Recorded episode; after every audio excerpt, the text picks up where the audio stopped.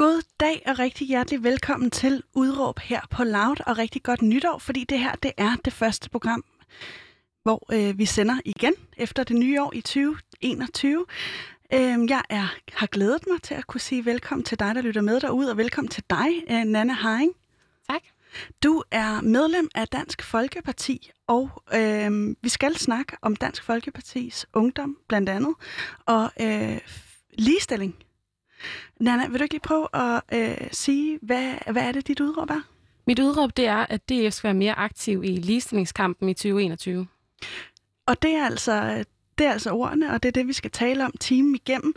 Øh, Nana, jeg vil gerne lige høre, øh, hvornår, hvornår meldte du dig ind i politik? Det gjorde jeg i 2013, hvor jeg meldte mig ind i Dansk Folkepartis Ungdomsparti, og meldte mig så ind i Dansk Folkeparti i 2014. Og hvorfor lige DF? Jeg tror, det er bundet ud i, at jeg har haft mange overvejelser, især i forhold til integrationen, hvor at jeg synes, der var nogle problemer, som jeg synes, det er rigtig gode til at i tale sætte. Og øhm, du har så været medlem lige siden, og hvordan vil du beskrive din position der?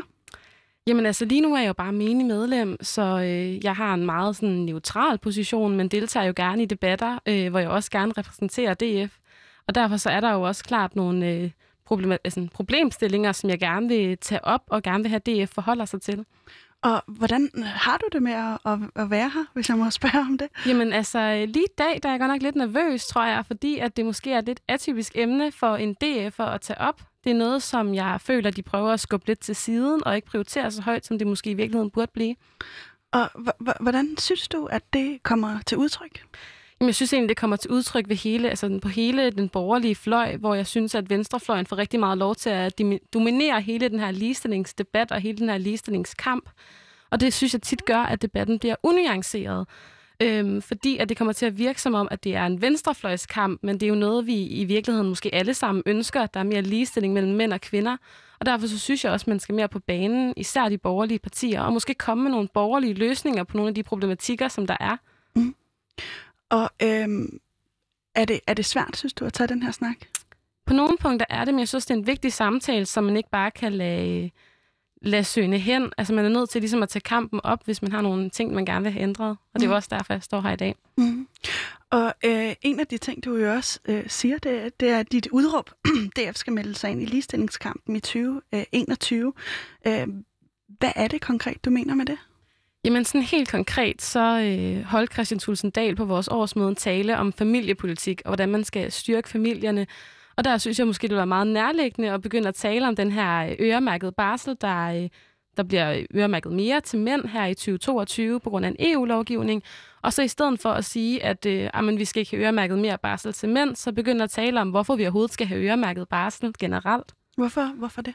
Fordi jeg mener ikke nødvendigvis, at øremærket barsel det er øh, løsningen på nogle af de proble- sådan problemstillinger, vi ser. Øh, øremærket barsel til mænd, det er jo typisk en, øh, et, sådan en middel, man bruger for at øh, fremme kvinder på arbejdsmarkedet, for at sørge for, at mænd de tager mere barsel. Men der er stadigvæk 18 uger øremærket til kvinden, som hvis hun ikke tager dem, så går de tabt, og nu vil man så øremærke 8 uger til mændene. Så der er stadigvæk en ulighed, og derfor mener jeg ikke, at man ved at øremærke mere barsel til mænd skaber mindre eller mere lighed, man skaber måske bare mindre ulighed. Og er det en kamp, du føler dig alene med, altså øh, både i DF, men måske også i den brede højrefløj? Øhm, jeg ved ikke, om jeg står alene med den, for jeg tror faktisk, at rigtig mange de er enige i det, hvis man sådan lige tænker over det. Det er bare som om, at det ikke er en præmis, man får lov til at sætte. Hvad mener du med det?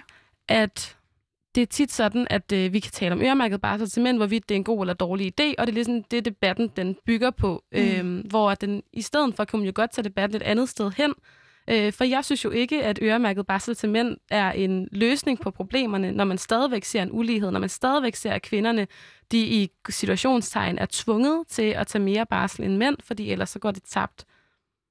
Så det er der, du står. Hvordan er øh, DF's holdning med det der angår? Jamen, det er jo ikke noget, som der sådan bliver talt om i DF, så det er jo ikke noget, som er sådan en problematik eller en dagsorden, der bliver sat, og det synes jeg er med fordel, man kunne gøre, også for at skille lidt ud, også for at komme med nogle reelle løsninger på den her ligestillingsproblematik, som jeg mener, der er, mm. og som jeg mener, man skal anerkende fra alle partiers side. Hvordan ser du lige, eller, øh, at der ikke er øh, ligestilling? Der er en ligestillingsproblematik, ser du. Hvordan? Jamen altså, den ser man jo øh, for eksempel meget konkret i øremærket barsel, øh, eller i barsel generelt, hvor man ser, at kvinderne kommer bagud på arbejdsmarkedet. Øh, man ser, de, at kvinde, kvinder er mere udsatte for digital chikane, hvis de blander sig i demokratiet på internettet. Man ser det i hele sexisme-spørgsmålet, hvor man også som kvinde er meget mere udsat, og man skal igennem nogle andre ting som kvinde, hvis man deltager i demokratiet, eller hvis man er aktiv i et parti.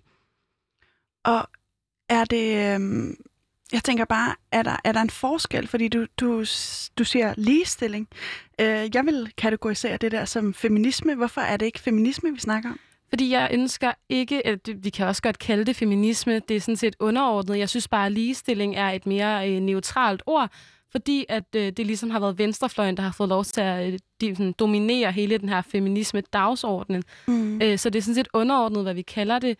Øh, hovedessensen af det, af, i det er jo, at man skal skabe lige muligheder for mænd og kvinder.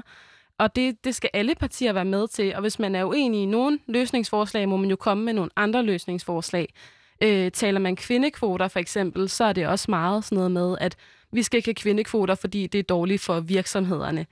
Øh, der ligesom er det dominerende argument på, øh, på højrefløjen. Og jeg er også uenig i, at vi skal have kvindekvoter, men det skyldes simpelthen nogle andre ting. Det, synes, det, det skyldes, at jeg mener, at kvinder de er lige så kvalificerede, og de er lige så meget værd. Og ved at gå ind og sige, at øh, der skal nogle øh, særlige tilfælde for, for, at kvinder får lov til at komme ind i bestyrelser, og vi er nødt til at hjælpe kvinder på vej. Det synes jeg er øh, kvinde nedsættende på nogle punkter. Og jeg ønsker ikke at blive valgt til en bestyrelsespost eller diverse andre ting på baggrund af mit køn. Mm. Øh, og det synes jeg er et problem med hele det her kvindekvote spørgsmål. Og hvordan ser så en, altså fra dit perspektiv, hvordan ser en øh, øh, højrefløjst feminist øh, ud? Øhm, hun ligner nok, eller han ligner måske i virkeligheden mig meget. Øhm, at vi går ind og skaber nogle øh, vilkår, der gør, at tingene er lige. Og der, hvor der er en markant ulighed øh, ved barsel for eksempel, skal vi gå ind og afskaffe den. Ikke ved at sige, at mænd skal have mere, men bare ved at sige, at det er noget, der skal være op til familierne selv. Øhm, ved man for eksempel ser, at kvinder er mere udsatte for digital chikane, så skal vi selvfølgelig gå ind og lave nogle tiltag, der er målrettet det, fordi det er der problemet er. Og det kan man godt gøre, uden at der opstår en ny ulighed i form af, at kvinder bliver øh, forfordelte igen i situationstegn. Er du bange for, at kvinder bliver forfordelt? Jeg tror ikke, jeg er bange for det, men jeg har ikke lyst til, at nogen skal, på noget tidspunkt skal kunne sige, at jeg har opnået de ting, jeg har opnået på baggrund af mit køn. Og sådan tror jeg i virkeligheden også, at mange mænd har det. Men øh, jeg ønsker ikke, at jeg på et eller andet tidspunkt sidder i en eller anden fin bestyrelse eller whatever, og min, øh, og mine kollegaer så kan sige, at hun blev valgt, fordi hun var kvinde. Men kan man ikke sige, at det er mænd? Bliver mænd ikke valgt, fordi de er mænd så? Altså, det kan man måske godt sige på nogle punkter, og tit så tror jeg også, det spiller ind på en eller anden øh, façon, fordi at øh, mænd og kvinder typisk bidrager med forskellige øh, kompetencer, og der skal man selvfølgelig blive bedre til, måske især i bestyrelsessituationer, at se kvinders øh, kompetencer og kvalifikationer, og, øh, og vælge nogen, der supplerer øh, det, som dem, der sidder der i forvejen, kan. Øh, men jeg tror stadigvæk på, ikke, ikke på, at det er noget, man skal begynde at lovgive sig ud af. Mm. Man skal måske i stedet for begynde at sætte mere fokus på det der med, at der er forskellige kompetencer og kvalifikationer. Som er lige prisværdige. Ja, lige præcis. Og Nana, øh, hvem bærer ansvaret for det her, som du ser det? Det synes jeg, vi alle sammen gør. Øhm, det er noget, som vi skal begynde at tale om i højere grad. Det der med, at bare fordi man har forskellige kompetencer, så betyder det ikke, at nogen de er mere værd end andre. Øh, vi skal begynde at lave nogle strukturer i samfundet, der gør, at, at der er lige muligheder. At kvinder for eksempel ikke kommer bagud på arbejdsmarkedet på grund af, at de skal på barsel. Og at det ikke længere skal være mere øh, lukrativt at ansætte en mand i stedet for en kvinde, mm. fordi man frygter, hun skal på barsel i fire år. Men hvorfor peger du øh, specifikt på, at højrefløjen øh, ligesom skal tage den her kamp? Hvad er det, du er bange for, hvis venstrefløjen får lov at dominere, som du ser det? Jamen, fordi at jeg føler ikke, at det er... Øh, jeg føler ikke, der er nogen løsninger på højrefløjen, og det er lidt det, jeg ser som problemet. Det er lidt sådan en... Nu, lige nu diskuterer vi lidt, føler jeg i hvert fald, at vi taler om, er der ligestilling, eller er der ikke ligestilling? Skal vi gøre noget ved det, eller skal vi ikke gøre noget ved det? Og det er ikke der, jeg synes, problemet er. Problemet er, ja, der er et ligestillingsproblem. Hvordan gør vi noget ved det? Mm. Og så synes jeg, det er fair nok, at man tænker, okay, men de løsningsforslag, som der kommer over fra venstrefløjen, som jo typisk er dem, der kommer med løsningsforslag på det her problem, dem er vi ikke tilhængere af, men til gengæld mener vi, at vi kan gøre det og det og det i stedet for. Og hvad det og det og det er, det mm-hmm. håber jeg, vi kommer ind på øh, lidt senere i programmet. Men en af de stemmer, der i hvert fald har været meget markante i den her kontekst, det er øh, Pia Kærskov, der har fået lov til at, at øh, blive inviteret ind i mange sammenhæng og snakke om netop øh, feminisme. Hun har kaldt sig antifeminist. Øh, hvordan, hvis man ser bort fra, fra ligestilling øh, og, og, og feminisme, hvordan har du det så ellers med Pia Kærsgaard? Jamen, jeg synes helt sikkert, hun er en dygtig politiker. Hun har øh, formået at skabe noget stort for sig selv, og øh, det er øh, mega prisværdigt. Og hun er i høj grad også, tror jeg, for rigtig mange kvinder været en forgangskvinde. Så at hun er antifeminist, ved jeg ikke, om jeg køber. Øhm, men når vi for eksempel ser på MeToo-debatten, og Pia Kjærsgaard, hun står og siger, at... Må jeg lige holde dig? Ja. Okay, hvad vil du sige? at, at der ikke er et, et problem, eller at uh, MeToo det har taget overhånd, øhm, så synes jeg, at det er et tegn på, at hun ikke tager det seriøst nok, at der rent faktisk er de her problemer. Og jeg har altså lige et klip, der understreger selv samme pointe med uh, netop Pia Kærsgaard, da hun deltog i debatten med Clement Kærsgaard, lige i kølvandet på Sofie Lindes tale til Zulu Galladi Award. Øhm, ja, det kommer lige her, så tænker jeg lige, vi kan snakke om det bagefter, Nana. Er det rigtigt, Pia Kjærsgaard, har vi sexisme i Danmark i et omfang og i en, en, en grad, med en grad af alvor, vi simpelthen lukker øjnene for? Ja, det synes jeg ikke.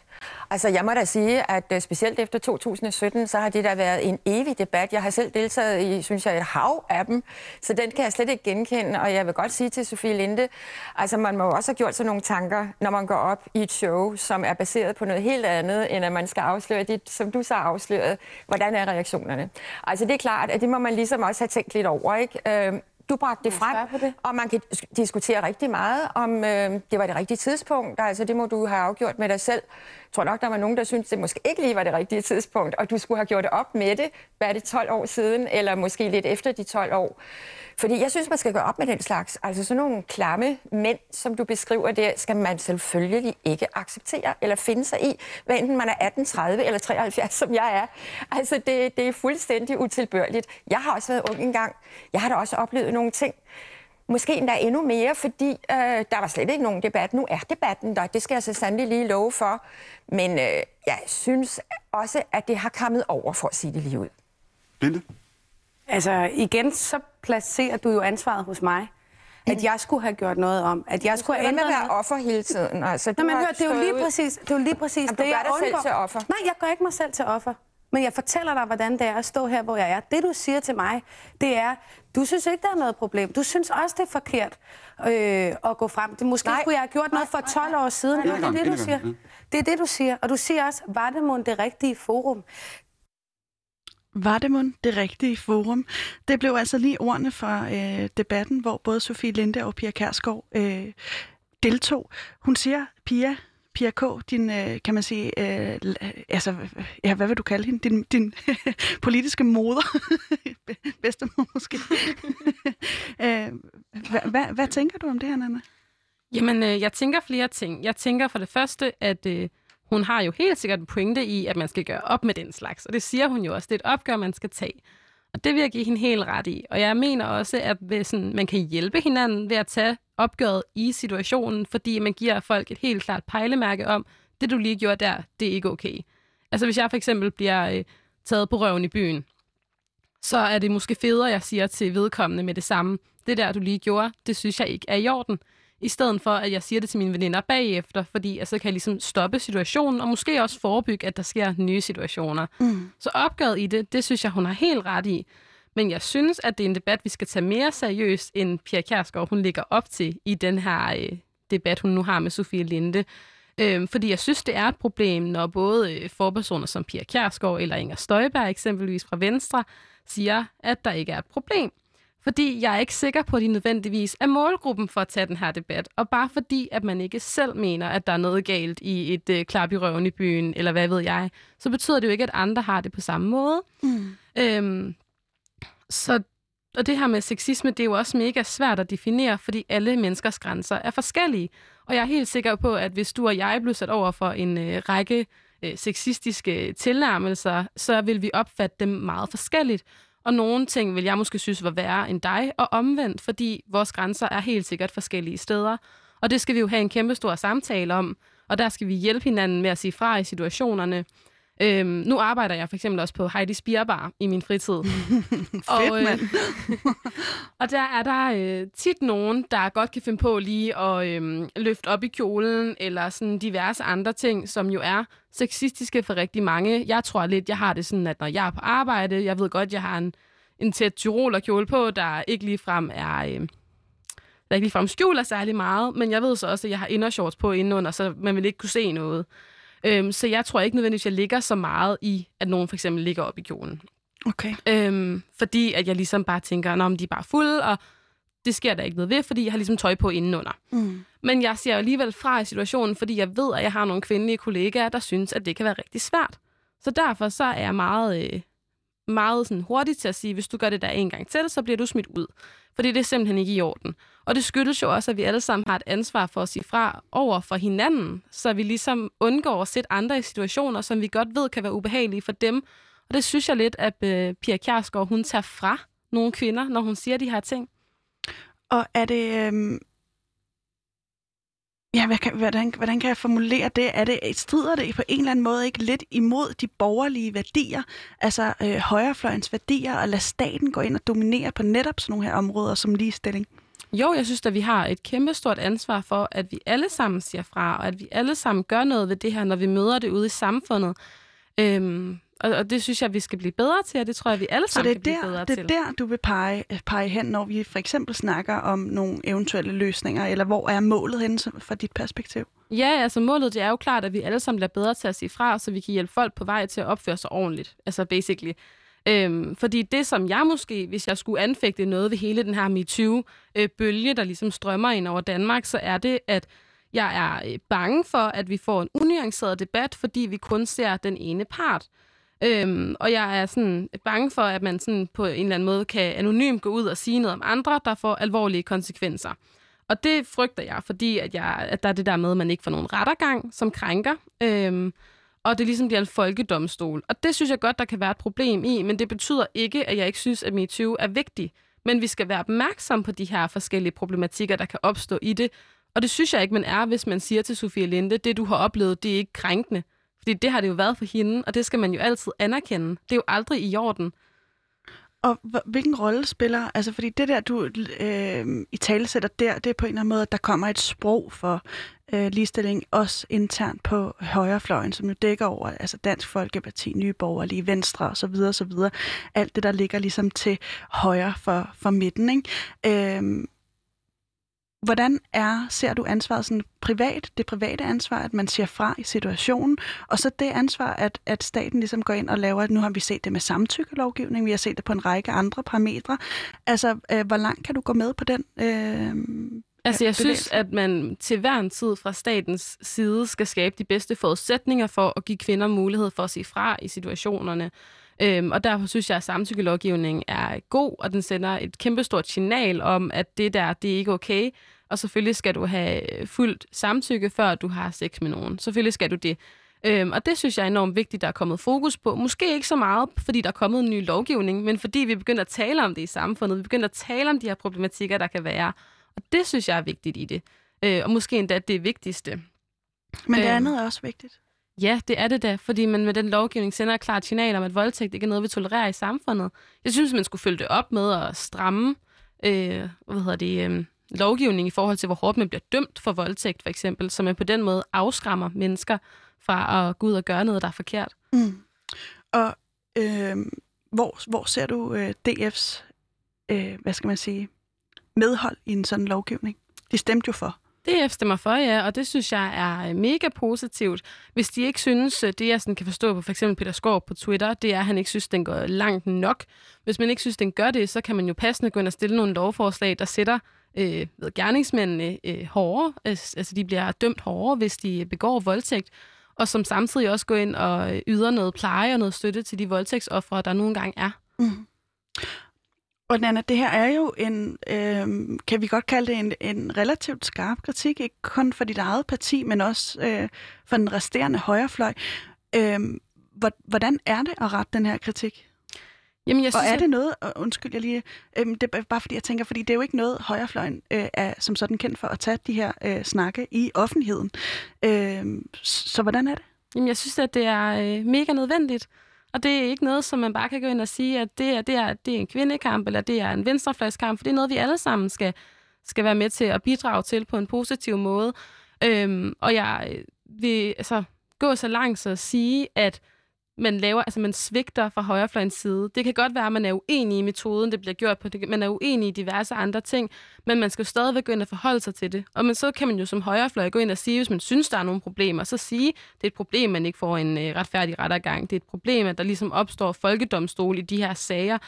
Øh, og det vi så synes, der skal gøres, det er det her, hvor jeg jo så peger på, at man skal blive bedre til at måske især opdrage kvinder til, at det her, det må man gerne sige fra over for. Det er ikke dig, der er forkert, hvis du oplever en krænkelse. Det er krænkeren, der gør noget, de ikke skal gøre. Men du har et personligt ansvar for at hjælpe dem på vej, så de ikke gør det over for andre kvinder. Mm. Og føler du dig alene med den her kritik? Jeg ved ikke, om jeg føler mig alene, men der er i hvert fald ikke så mange, der siger den højt. Hvorfor føler du dig så ikke alene? Fordi jeg oplever, at den er der. Øhm, og jeg oplever også, at det er noget, man godt kan tale om, men det er bare ikke noget, som sådan på den måde kommer frem. Og der er det, for er det jo også mega fedt, at jeg får lov til at stå her i dag og, øh, og sige, at der er et problem, og kan adressere det til de rigtige. Og du siger også, at højrefløjen svigter. Altså, det må du gerne lige prøve at uddybe. Jamen, hvis man bare siger, at MeToo, det er, øh, det er taget for langt. Det, øh, det er ikke noget, som vi skal tage seriøst, fordi at det foregår på den forkerte måde, er man jo nødt til at komme med nogle alternativer. Man kan jo ikke bare sige, at det ene ikke er et problem, men så ikke komme med en løsning på det, fordi rigtig mange kvinder oplever sexisme, og rigtig mange kvinder oplever ting, der er helt vildt meget over grænsen. Og det skal vi gøre noget ved. Og hvis man så ikke synes, at MeToo er den rigtige løsning på det, så forventer jeg også, at man har noget, man kan sætte i stedet for. Og det er jo nok også derfor, jeg ikke vil gå så langt som at sige, at MeToo det øh, er noget pjat, som Pia Kjærsgaard lidt siger mellem linjerne, fordi jeg har ikke noget godt alternativ til det. Men derfor vil jeg gerne gå ud og vejlede kvinder til, at man skal blive bedre til at sige fra i situationer, øh, for ligesom at give et pejlemærke om, hvad der er okay. Øhm. Kan, de, kan Pia, som vi lige hørte på klippet her tidligere, kan hun ikke have en pointe i, at øh, øh, Sofie Linde og det resterende slæng af, af, af MeToo-bevægelser, der har været øh, i den ene og i den anden og i den tredje, fjerde branche. Ikke? Øh, kan hun ikke have en pointe i, Pia, at øh, man offerliggør sig? Nej, jeg tror, at hun kan have en pointe i, at man øh, førhen, dengang hun var ung, oplevede det på en anden måde, fordi folkestemningen var en anden. Men jeg tror ikke, hun har ret i, at man offerliggør sig. Øh, det, er jo, det er jo klart, at hvis man havde været vant til, at noget øh, meget værre ikke er blevet opfattet som sexistisk, så synes man måske, det er lidt noget pjat i situationstegn. Men det betyder ikke, at det er det for det enkelte, fordi hun går jo ind og piller ved andre menneskers grænser, og det har man jo aldrig ret til. Mm. Når du synes, det er okay, at mænd øh, egentlig i princippet løfter op i din kjole, når du arbejder på Heidis øh, Bierbar, øh, hedder det det? Ja. øh, når du synes, det er okay, øh, hvorfor er det så, hvorfor ser du det så som dit ansvar, og hvorfor øh, er det netop, at på de her parametre, at du ligesom stempler ind i debatten? Hvad har du på spil, Nana? Jamen, jeg ved ikke, jeg ved ikke om jeg synes, at det er okay. Det er måske den forkerte formulering, men jeg tror ikke, jeg tager det øh, så meget til mig. Jeg tror bare, jeg tænker, du er også nar, nu går jeg videre. Men fordi jeg ligesom ved, at man har et ansvar for at sige fra i de her situationer, så er det, jeg går ind og konfronterer dem med det, fordi jeg ved, at det gør, at de ikke gør det igen. Mm. For de vil ikke smides ud, og så lige pludselig dem, i stedet for mig, der har noget på spil i den her adfærd. Og der har vi jo også et ansvar for at sige til vores unge mænd derude, øhm, som er sexistiske over for kvinder, at det ikke er noget, vi tolererer. Har du oplevet det? Sexisme? Ja, jeg synes, jeg har oplevet det på rigtig mange øh, parametre. Øh, både i form af ting, hvor jeg øh, tænker, det var ikke i orden i situationen, men ikke for sagt fra, måske fordi jeg ikke har været så gammel. Eller... Kan du komme på en bestemt situation? Øhm... Må jeg hjælpe dig? Ja, det Vi snakkede du. jo sammen øh, faktisk før, før jul, så det ligger øh, også lidt gemt i min hukommelse. Men øh, du i tale sat en, en situation, da du er øh, ja, lige omtrent 14 år gammel. Kan det passe? Ja, det øh, kan det sikkert godt. Og, og ligesom melder dig ind i, øh, i Dansk Folkeparti, eller har været det i et års tid, og øh, der ligesom bliver lagt, lagt vægt på udseende. Nana, hvad er det for en, en ung kvinde, der melder sig ind i øh, DFU? Jamen altså, det som øh, jeg oplever på det tidspunkt, det er jo, at der lægges rigtig meget vægt på, om du er om du ser godt ud. Øh, Hvordan det? og der, jamen, fordi at der males enormt hurtigt et billede af, hvis du ser godt ud, så vil folk gerne hjælpe dig til at få forskellige tillidsposter i Ungdomspartiet. Men hvis ikke du ser godt ud, så vil folk ikke. Øh, og i øvrigt så er det også meget tydeligt i form af, sådan, at der er rigtig mange, især, jeg kan huske mit første arrangement, at man er enormt interessant, hvis man kommer som ung kvinde. Øhm, og, og der synes jeg måske, det er lidt ærgerligt, at man lægger så meget vægt på udseendet, eller hvordan man ser ud. Hvor, Øhm, hvorfor er det ærgerligt? Fordi jeg mener ikke, at udseendet det er en, forudsæt, sådan, en forudsætning for at kunne bidrage med noget godt, øh, hverken i den ene eller den anden sammenhæng. Og jeg mener faktisk overhovedet ikke, det spiller ind, og derfor synes jeg ikke, at det er noget, der skal vægte højt. Hvordan er du placeret i det her, Kim? Er det, er det flabet af mig ligesom at, spørge? Hvad tænker du på? altså, når du siger, at det, det bliver øh, nærmest brugt som en valuta, om du ser godt ud eller ej, ikke? Altså, hvor, hvor, øh, hvor, hvor stærkt står du, oplever du i, i øh, altså på den front? Det, det ved jeg ikke, det kan jeg overhovedet ikke svare på. Øhm, så skal jeg jo sådan stå og vurdere, hvor pæn jeg selv synes, jeg er i forhold til, til andre. Ja, eller hvor meget ved, medvind du får? Jamen altså, jeg synes, at jeg i starten fik meget medvind, og jeg følte, at det måske var på baggrund af, hvordan jeg så ud. Og det synes jeg var et kæmpe problem, for det er ikke det, jeg vil have medvind på. Og jeg har jo også her senere fået at vide, at øh, det kunne være fedt, hvis jeg stillede op til et valg, fordi jeg var en ung kvinde. Og det synes jeg bare overhovedet ikke er mine kvalifikationer. Jeg vil meget hellere have, at de siger, det kunne være fedt, hvis du stillede op til noget, fordi at du næsten er færdiguddannet sygeplejerske, og du virkelig har noget på hjertet, når det kommer til ældreplejen, for eksempel. Det synes jeg kunne være et mega fedt kompliment at få. Men det er som om, at det sådan falder i baggrunden, og det er jo det, som man rent faktisk skal vælges på. Og hvem var det, der øh, ligesom sætter normerne for, øh, for det her? Altså både med, at udseendet skal vurderes, og øh, hvem der ligesom i tale sætter det der for dig. Er der en konkret situation, hvor du kan, altså, kan, kan berette fra? Altså, jeg vil helst ikke sådan stå og udle- udlevere nogen, men, men ja, der er øh, konkrete situationer, hvor jeg har oplevet det, og det er også derfor, jeg sådan, tror, at jeg er blevet, øh, blevet sådan lidt mere opmærksom på det, fordi hvis ikke det var noget, der var blevet talesat så direkte over for mig, som det jo rent faktisk er, så tror jeg heller ikke, jeg vil stå i dag og sige de samme ting, fordi jeg måske ikke vil være lige så opmærksom på problemet. Mm. Og, men, men kan man alligevel, altså var det, var det, var det kvinder også, der ligesom var med til at sætte den her dags, dagsorden, eller var det mænd, der gik ind og dikterede, hvor, hvorvidt øh, dit værd var, øh, var rigtigt på baggrund af dit udseende? Der føler jeg primært, at det var mænd. Og hvordan opleves det? Det, det synes jeg ikke er, er særlig fedt, og jeg synes egentlig også, det er lidt forkert, for du hører aldrig det modsatte. Du hører aldrig, du er en øh, ung, hvid mand, lad os da placere dig på et eller andet fedt. Altså det synes jeg bare ikke, at den kommer den modsatte vej, og jeg tror måske også, at hvis den gjorde det, hvis, man ligesom, øh, hvis mænd fik det samme at vide, så tror jeg ikke, jeg ville synes, det var et problem, fordi så ville det jo være lige for alle parter. Men problemet opstår jo i den ulighed, der så kommer mellem mænd og kvinder, hvis man bliver vurderet på forskellige kvalifikations. Og hvad kunne nogle af de her øh, vurderingspunkter være på? Altså er det... Øh er det, er det kropsligt? Er det, øh, altså, er det, øh, hvad, jamen, hvordan, hvordan vurderes det?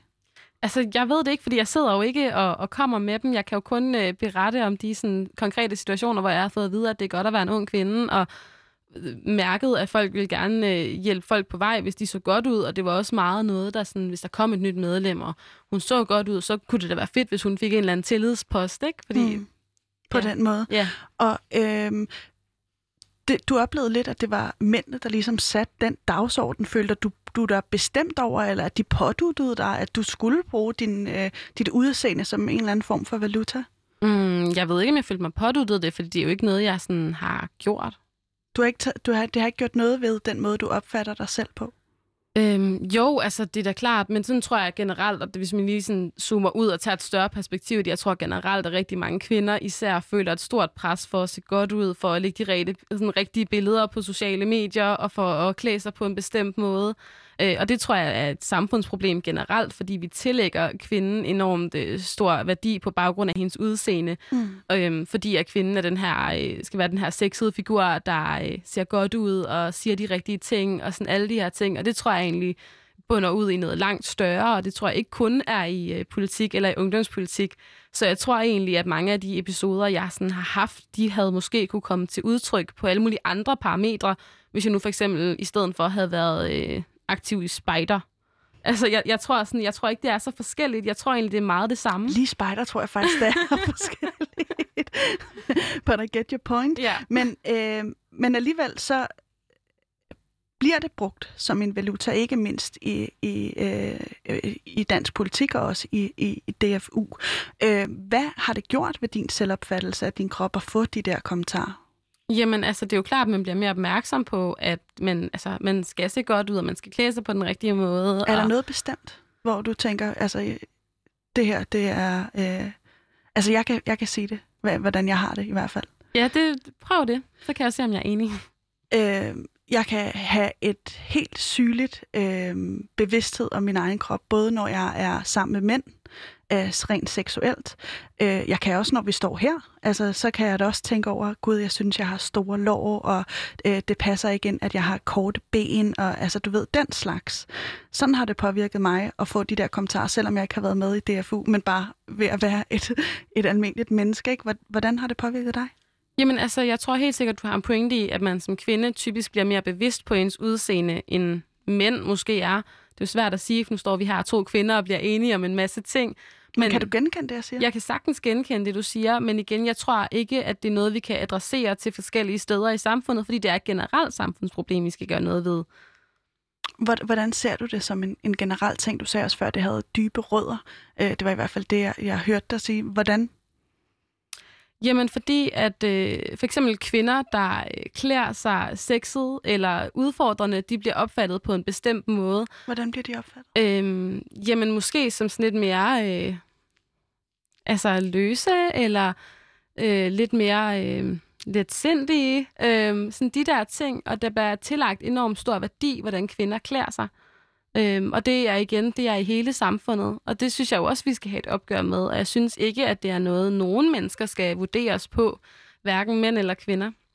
Og er det noget, vi burde øhm, altså, blande ind i den politiske kamp? Fordi man kan jo godt se, at det der kan jo gå sagtens være en kamp, der ligesom stod for sig selv. Hmm. Hvorfor er det på det politiske forum, det her også... Øh Jamen altså, fordi det jo også udspiller sig i det politiske, fordi det gør det alle steder i samfundet. Og der synes jeg, at vi i hvert fald skal starte med at tage debatten og tage diskussionen omkring, at det ikke er sådan, vi skal måle andre mennesker, og det ikke er på de parametre, det ligesom skal spille ind. Øhm, og det synes jeg er vigtigt, at vi gør op med os selv, at det er en kamp, der skal tages. Og den er jo også i, i stor stil i gang med at blive taget, og man ser jo også flere og flere kvinder, der godt synes, at de kan tillade sig at øh, twerk på Instagram eller øh, lægge hvad hedder det, nøgenbilleder, undertøjsbilleder op og øh, fremstå Som dig sexet. selv, faktisk, ikke? Som mig selv også, ja. ja. Øhm, men der ser man jo så også, at der kommer rigtig mange ubehagelige beskeder i deres indbakker, og hvis man følger nogle af de der øh, store influencer, som for eksempel øh, Troy Queen Louise eller Nikita Klæstrup, så ser man jo, at det er noget, som de bliver dømt på, også i den offentlige debat, hvordan de klæder sig, og hvad for nogle ting, de ligger ud. Og det synes jeg, vi skal væk fra, og det synes jeg, vi alle sammen har et ansvar for. Og der synes jeg, at vi måske skal starte med at øh, tage samtalen i folkeskolen, at det ikke er noget, som man sådan skal måle andre mennesker på, og hvordan man taler til andre mennesker, og tænke at bruge nogen seksualitet imod dem. Det synes jeg også er helt vanvittigt, man kan finde på det. Hvad mener du med at bruge nogen seksualitet imod dem? Jamen for eksempel når sådan nogle typer, som, øh, som de før nævnte, de blander sig i debatten, så bygger det meget på, at du er også bare øh, et eller andet kvinde, og du øh, ligger også bare sådan nogle udfordrende ting op, og så beder du selv om det. Altså sådan alle sådan nogle ting, og det skal vi jo væk fra, og det skal vi jo starte tidligt med at ændre en kultur. Øh, og det synes jeg er passende, man kunne begynde at gøre i for eksempel folkeskolen.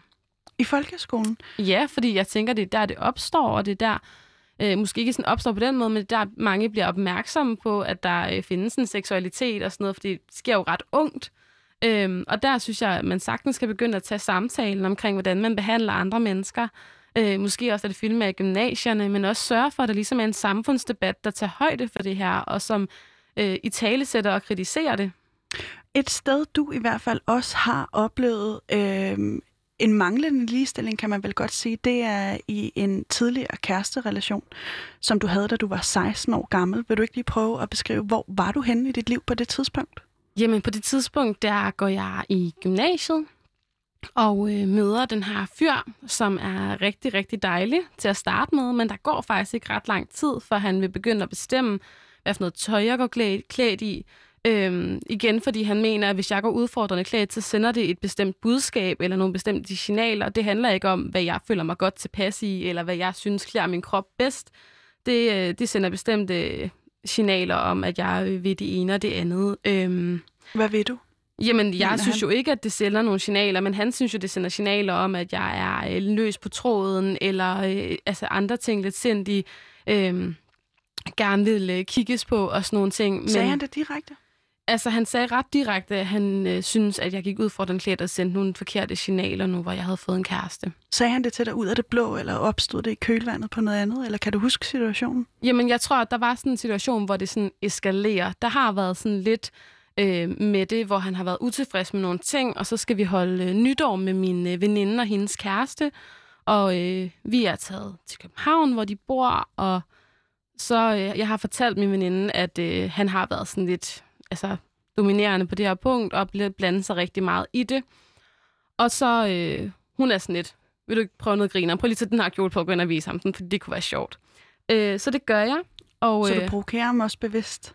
Jeg ved ikke, om jeg provokerer ham bevidst, men jeg tror, det er også for sådan lidt at, at sådan finde ud af, hvor ligger han egentlig henne? Hvad tænker han med det her? Fordi vi var sammen, vi skulle holde nytår sammen. Der var ikke sådan... Det var ikke, fordi det var en stor nytårsfest, vi skulle til, så det var ikke fordi, at jeg sådan skulle ud og gøre mig til for en masse fyre, eller hvad end han tænkte.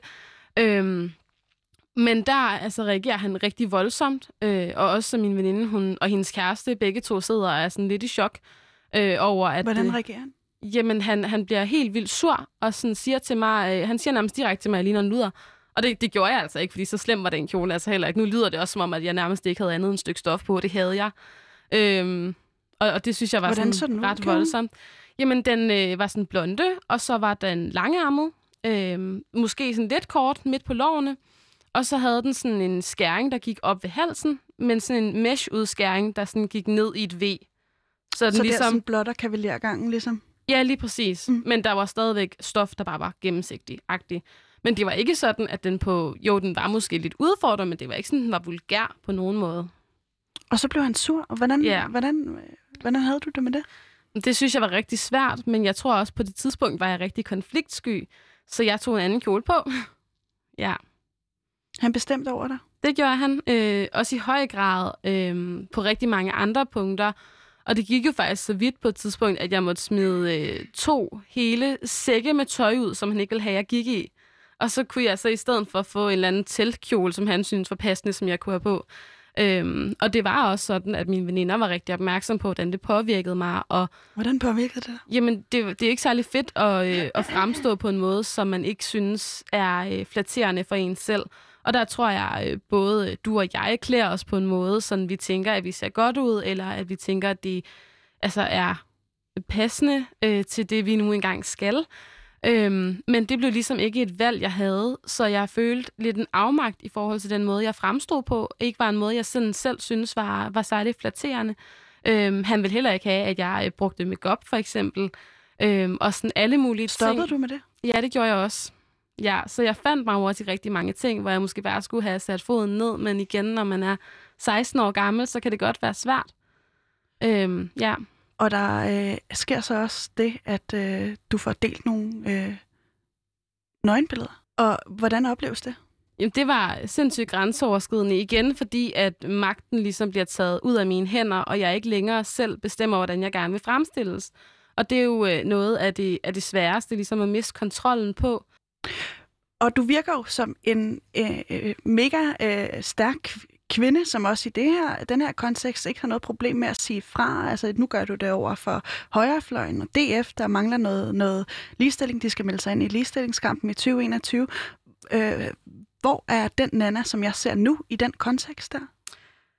Jamen, hun var nok lidt forsvundet i virkeligheden, tror jeg. Øhm, og er så kommet tilbage i, i rigtig høj grad. Og det synes jeg jo er fedt. Men der tror jeg også, jeg blev sindssygt opmærksom på, at mange af mine veninder, efter jeg var gået fra ham her, sagde, at det var helt vildt at se, hvordan jeg bare sådan havde ændret mig tilbage til det, jeg var før, til det positive. Og det er jo klart, når man har stået i sådan nogle her situationer, som jeg også har, så bliver man måske ekstra opmærksom på det. Og derfor tror jeg da også, at de her oplevelser, jeg sådan har haft, de har spillet ind på, at jeg er blevet ekstra opmærksom på, hvad jeg, øhm, hvordan jeg sådan fremstår, og hvad for nogle kampe det er nødvendigt at tage, fordi at mænd aldrig har ret til at undertrykke kvinder, uanset hvad for en situation det er i, uanset om det er i parforhold, eller om det er på arbejdspladsen, eller altså alle de her ting, og derfor så skal vi jo have et opgør med det. Og et andet sted, du også ser et behov for netop øh, et, et opgør med det, det er, da øh, DF stemmer øh, imod fri abort. Nej. Nej. Øh, Prøv lige at fortælle mig om den der fri ja, abort-situation. Det, det, det, der sker, det er, at jeg ser på Instagram, at der er nogle gutter fra hovedbestyrelsen i Dansk Folkeparti's Ungdom, der skriver nogle rigtig nedsættende ting om retten til fri abort. De sammenligner det med mor, og de siger, at det er, noget, altså, det er helt vanvittigt, man kan kalde mor for en menneskerettighed, og sådan nogle ting. Da Amnesty International, de, de ligesom kæmper den her kamp, og de går ind og kommenterer det direkte ved Amnesty Danmark, og jeg bliver sådan helt forarvet. Øhm, Hvad bliver du forarvet over? Jamen over, at man som mand synes, at det er en debat, man overhovedet kan blande sig i, tror jeg i bund og grund, det handler om. Fordi jeg synes jo, at fri abort, det er en kvindekamp. Altså det er øh, vores livmor, det er øh, vores kroppe. Det er ligesom øh, os, der skal leve med konsekvenserne øh, både ved det ene og det andet valg. Og derfor synes jeg ikke, at man i bund og grund som mand skal gå ind og blande sig i hele den her situation, fordi at det, det synes jeg giver et unuanceret billede af debatten. Jeg synes i stedet for, at det er en samtale, som både øh, for og imod at kvinder kan tage.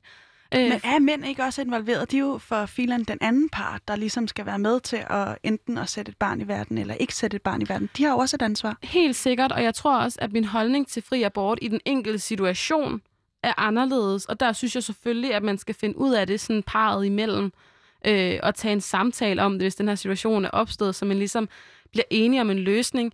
Men hvorvidt fri abort skal være en rettighed for kvinder eller ikke, det synes jeg på sådan, på sådan højere plan i bund og grund er en kvindekamp og en samtale, som kvinder skal tage imellem, fordi det er kun os, der ved, hvordan det kan påvirke kroppen.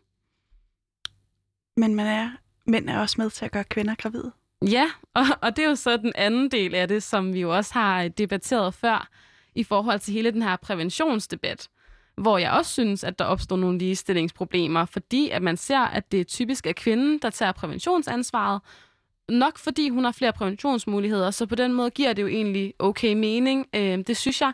Jeg synes, man skulle øh, begynde at få nogle flere præventionsmuligheder til mænd, og nu p-pillen til mænd er også ved at, at være godt på vej, og det synes jeg er mega fedt, og det synes jeg er på tide, fordi jeg synes ikke, at det er kvinden, der skal have præventionsansvaret, så længe at sex det er en holdting øhm, så skal man ligesom begge parter være med til at byde ind med det. Og jeg synes, det mindste mænd kan gøre, det er at spørge, er du på prævention, eller skal jeg lige smide kondom på?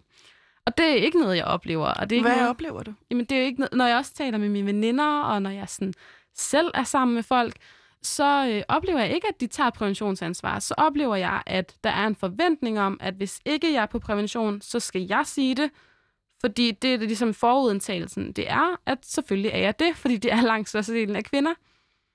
Og hvorfor er det problematisk?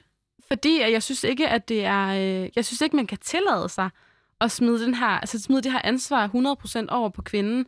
Øh, jeg synes måske, at der kan være en pointe i, at hvis man er i et fast forhold, at så ved man ligesom med hinanden, at du er på prævention eller ikke. Og hvis de er det, så kan man ligesom godt tillade sig at, at dyrke ubeskyttet sex. Men hvis man øh, har et eller andet øh, Tinder-hook-up, eller hvad ved jeg, så har man da et ansvar for sådan at sikre sig, at man ikke gør noget, som modparten ikke er med på. Er mænd for dårlige til at knalde det kondom på? Alt for dårlige. Og øh, nu siger du også, at de skulle i det mindste skulle de spørge. Ja. Øh, hvor, hvor, hvorfor kan det ligesom gøre, gøre det? Fordi, at kan det ikke hvis... være lige meget? Altså, kan det ikke være lige meget, om de lige siger, hey, øh, er du... Nej, det synes jeg overhovedet ikke kan være lige meget. Fordi at hvis kvinden, hun ved med sig selv, okay, jeg er på p-piller eller whatever, så kan hun ligesom slappe af i det. Men manden har jo ikke nogen forudsætninger, medmindre det her har været en samtale forud for, øh, at man har sex, har de ikke nogen forudsætninger for at vide, om man er på prævention eller ej. Og derfor skal man selvfølgelig spørge og sikre sig, at man også selv tager præventionsansvar. For man kan sige, at kvinden har jo taget det på forhånd, hvis hun er på noget. Og ellers så tror jeg også, at mange kvinder er gode til at sige, at du skal lige have et kondom på, makker. Øhm, men der er manden jo også nødt til at sætte sig ind i, har vi ubeskyttet sex nu? Og så må han jo tage valget omkring, om han så synes, det er fedt, hvis hun har taget valget på forhånd. Øh, men jeg synes da, at man har et ansvar for at spørge. Altså, ellers kunne man jo bare tage det på, uden at spørge, og så er det jo klart, så behøver man ikke at i tale sætte det, fordi så ved man ligesom med sig selv, at man er beskyttet. Øhm, og den dag, der kommer p-piller til mænd, og hvis de for eksempel så ved, okay, er jeg på øh, p-piller, så, øh, så behøver de jo ikke at spørge, fordi så ved de jo også, at de er beskyttet. Øhm, men der tror jeg faktisk, at kvinder så vil spørge, hvis vi nu antager, at der er en p-pille til mænd, og, der, og kvinden hun ikke er på prævention, så tror jeg, at hun vil spørge ham. mm. om han var på b-piller, eller om han var på prævention generelt. Fordi jeg tror, at kvinder er meget mere ansvarsbevidste i hele præventionsspørgsmålet. Og Nana, man kan jo stille sig selv spørgsmålet, fordi det her det er en række situationer, hvor øh, du i hvert fald ikke har oplevet ligestilling, både da du øh, er i gymnasiet og, øh, og har en, en meget dominerende ekskæreste, og da du melder dig ind i politik, da du er omkring 14 år gammel, 13-14 år gammel, ikke? hvor mænd ligesom skal vurdere dit udseende, øh, som mænd internt ikke gør.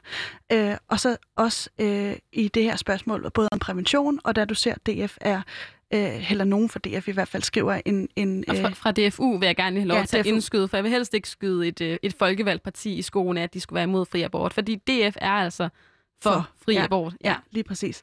Øh, men, men det er jo en række situationer, hvor du i hvert fald ikke har oplevet ligestilling. Man kan jo godt sige, Nana, hvorfor er DF overhovedet et parti for dig? Hvorfor melder du det bare ikke bare ud? Øh, fordi jeg synes, at DF har kæmpe stort potentiale til at begynde at tale om det her, og jeg synes faktisk også, at der er rigtig mange løsninger, hvor at DF kan byde ind nogle ret øh, originale ting også, og sådan ligesom tage ansvar for hele den her ligestillingskamp.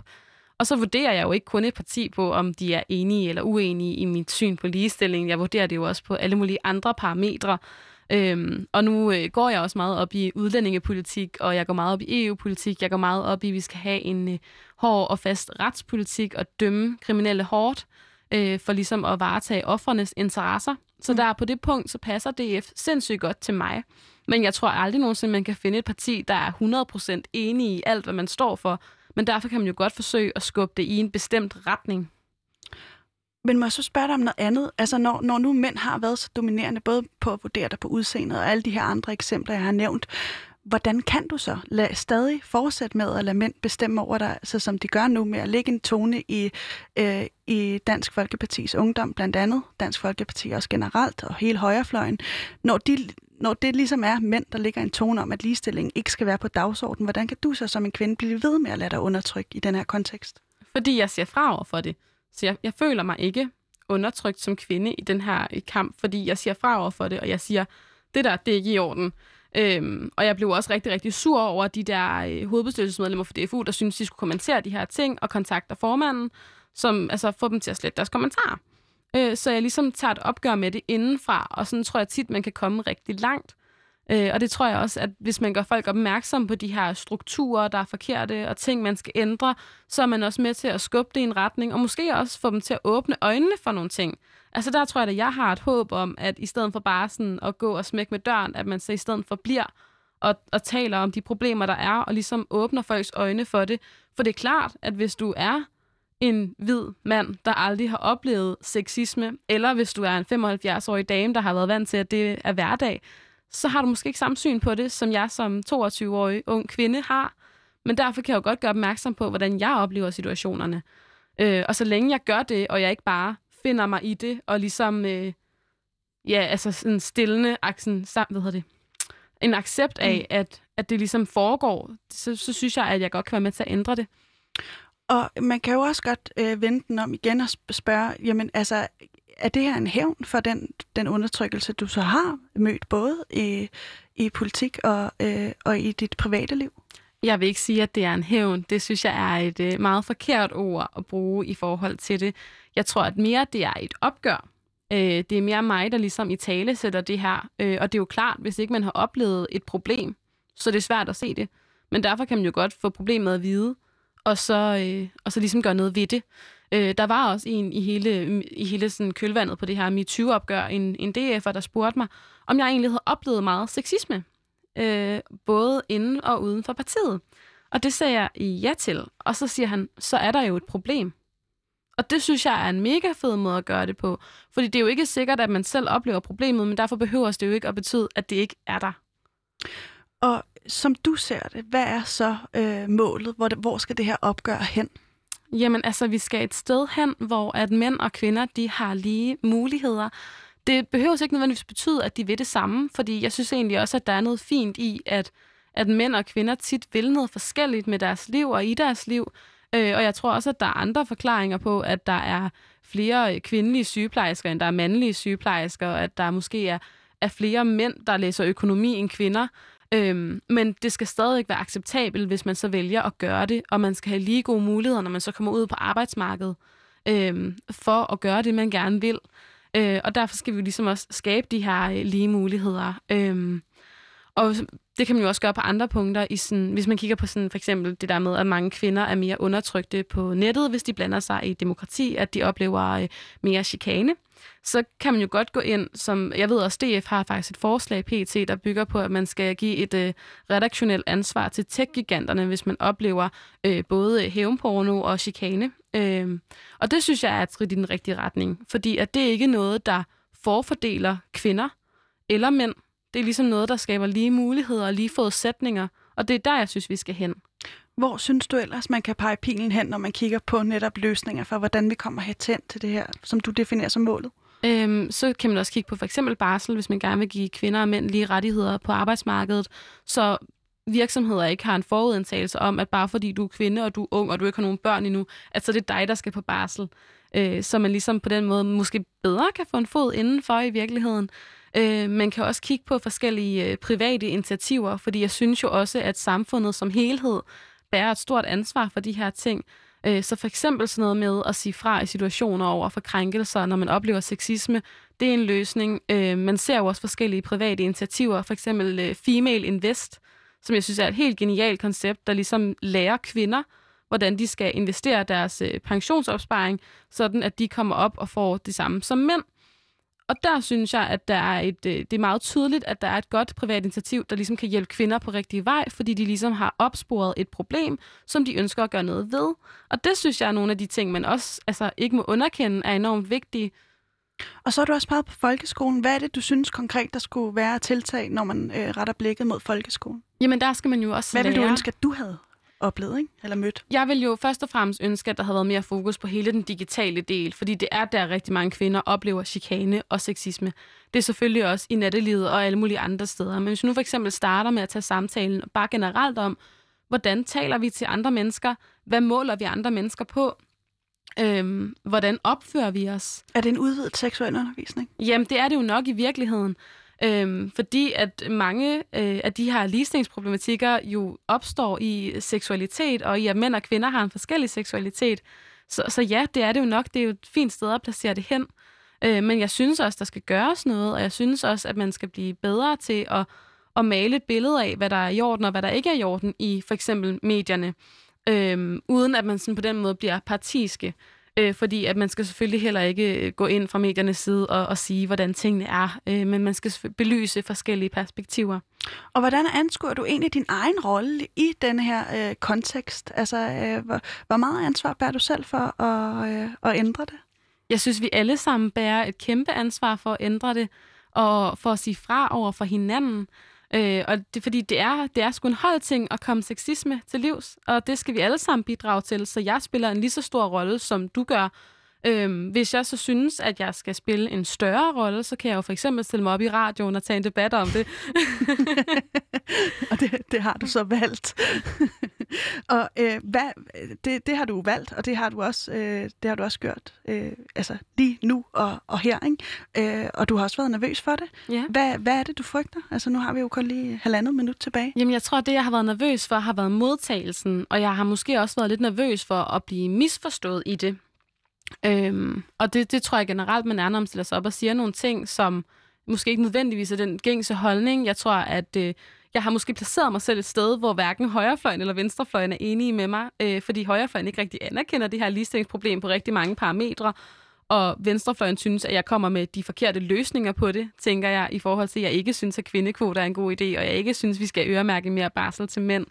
Øhm, men men det, er jo, det må jeg jo bare tage med, og jeg tænker, at at det må også rykke nogen. Altså, og det er jo derfor, man, man gør det, og derfor man står har det der med håbet om at rykke nogen den, den rigtige retning, eller trække lidt i, i folk, så de ligesom kan, kan se, hvad jeg mener, og kan se, at der måske er et problem, men at løsningerne måske ikke behøver at være dem, der er fremlagte, at man godt kan tænke ud af boksen for at løse de her ting. Og håber du at være en dominerende stemme for, øh, inden for DF, øh, hvad angår ligestilling? Ja, fordi jeg synes, den mangler. Nana Haring, tusind tak, fordi du var min gæst i dag. Du kommer altså fra DF's Ungdom, hvor du er øh, medlem. Jeg hedder Pauline Kloster, og min producer i dag var Maja Bater. Tusind tak for det, Maja. Produktionsselskabet er øh, Rakkerpak Productions. Vi er tilbage igen i morgen, og desuden øh, nogle gode måneder øh, endnu. Tusind tak, fordi du har lyttet med.